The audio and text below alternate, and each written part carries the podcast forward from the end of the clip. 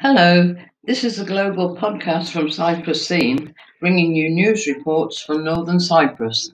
President Ersin Tatar, in his article published in one of the most prominent newspapers of the United Kingdom, the Daily Express, invited the United Kingdom to support the two state solution in Cyprus by putting an end to the inconclusive efforts.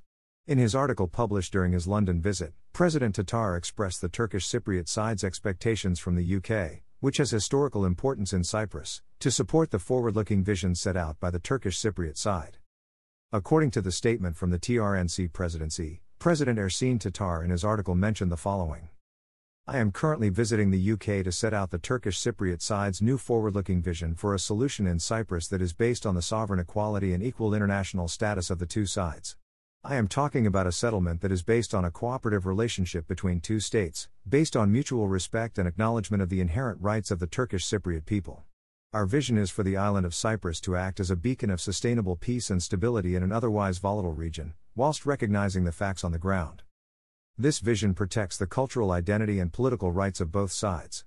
It is a fair, realistic, and viable solution to a decades old problem. The Turkish Republic of Northern Cyprus exists for a reason. It is the embodiment of the sovereign equality of the Turkish Cypriot people, and despite unjust international isolation, our vision continues to grow stronger each day.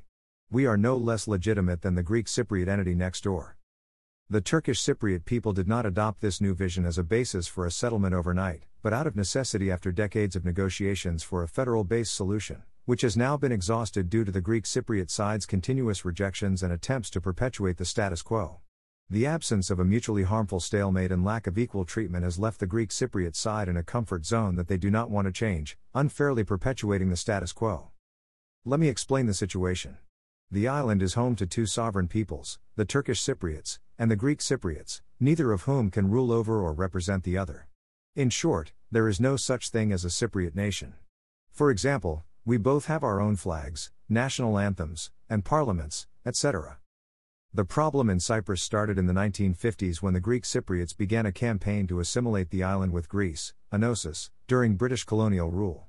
The EOKA terrorists who fought for Enosis murdered 371 British soldiers in what was known as the Cyprus Emergency between 1955 to 1959. The Turkish Cypriots, however, remained loyal to the United Kingdom. On December 19, 1956, Britain's Secretary of State for the Colonies, Alan Lennox Boyd, informed the House of Commons, in a pledge later reiterated by the then British Prime Minister Harold Macmillan, that it will be the purpose of Her Majesty's government to ensure that any exercise of self determination should be effected in such a manner that the Turkish Cypriot community, no less than the Greek Cypriot community, shall, in the special circumstances of Cyprus, be given the freedom to decide for themselves their future status. In other words, her Majesty's government recognized that the exercise of self determination in such a mixed population must include partition among the eventual options. Our right to self determination is thus rooted in history.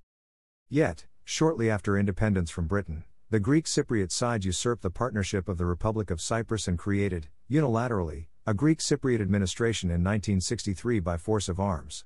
For the next 11 years, the Turkish Cypriots were then subjected to the horrors of ethnic cleansing.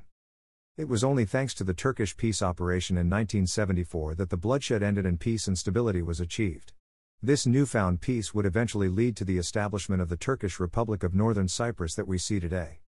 In the decades since, despite arduous efforts by the Turkish side to reach a just and lasting solution to the Cyprus problem, the Greek Cypriot side have rejected 15 settlement plans and ideas, in particular the UN's proposals in 2004 and 2017. The Greek Cypriots continue to pay lip service to the international community for a solution but have in fact refused every opportunity that has been presented to them. Rather than wasting further time on shown to be unworkable solutions, it is now time for a new approach. The time has come to work on a way forward based on the reaffirmation of sovereign equality and equal international status of the two sides. Only this will allow for a cooperative relationship between the two states moving forward.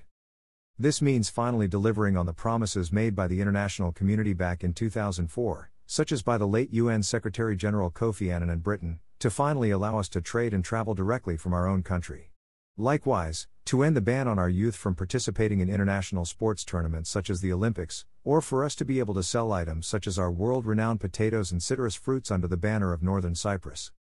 Within the island of Cyprus, It also means working towards areas of concrete cooperation such as the sharing of hydrocarbon resources, establishing an electricity interconnector for the island with Europe via Turkey, tackling illegal migration via the auspices of the UN and clearing mines.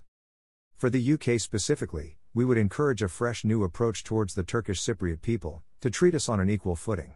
Using the greater flexibility of Brexit, it is time to start to normalize relations on areas such as trade and police cooperation. I am confident that anything which helps to reduce the disparities with the Greek Cypriot side will ultimately help with the search for a solution. In short, the merry-go-round must end. Turkish Cypriots and Greek Cypriots should get off. It is a farce. We need a fresh agenda and fresh opportunities for both peoples of the island of Cyprus, for peace, security, and prosperity. Source TRNC Public Information Office.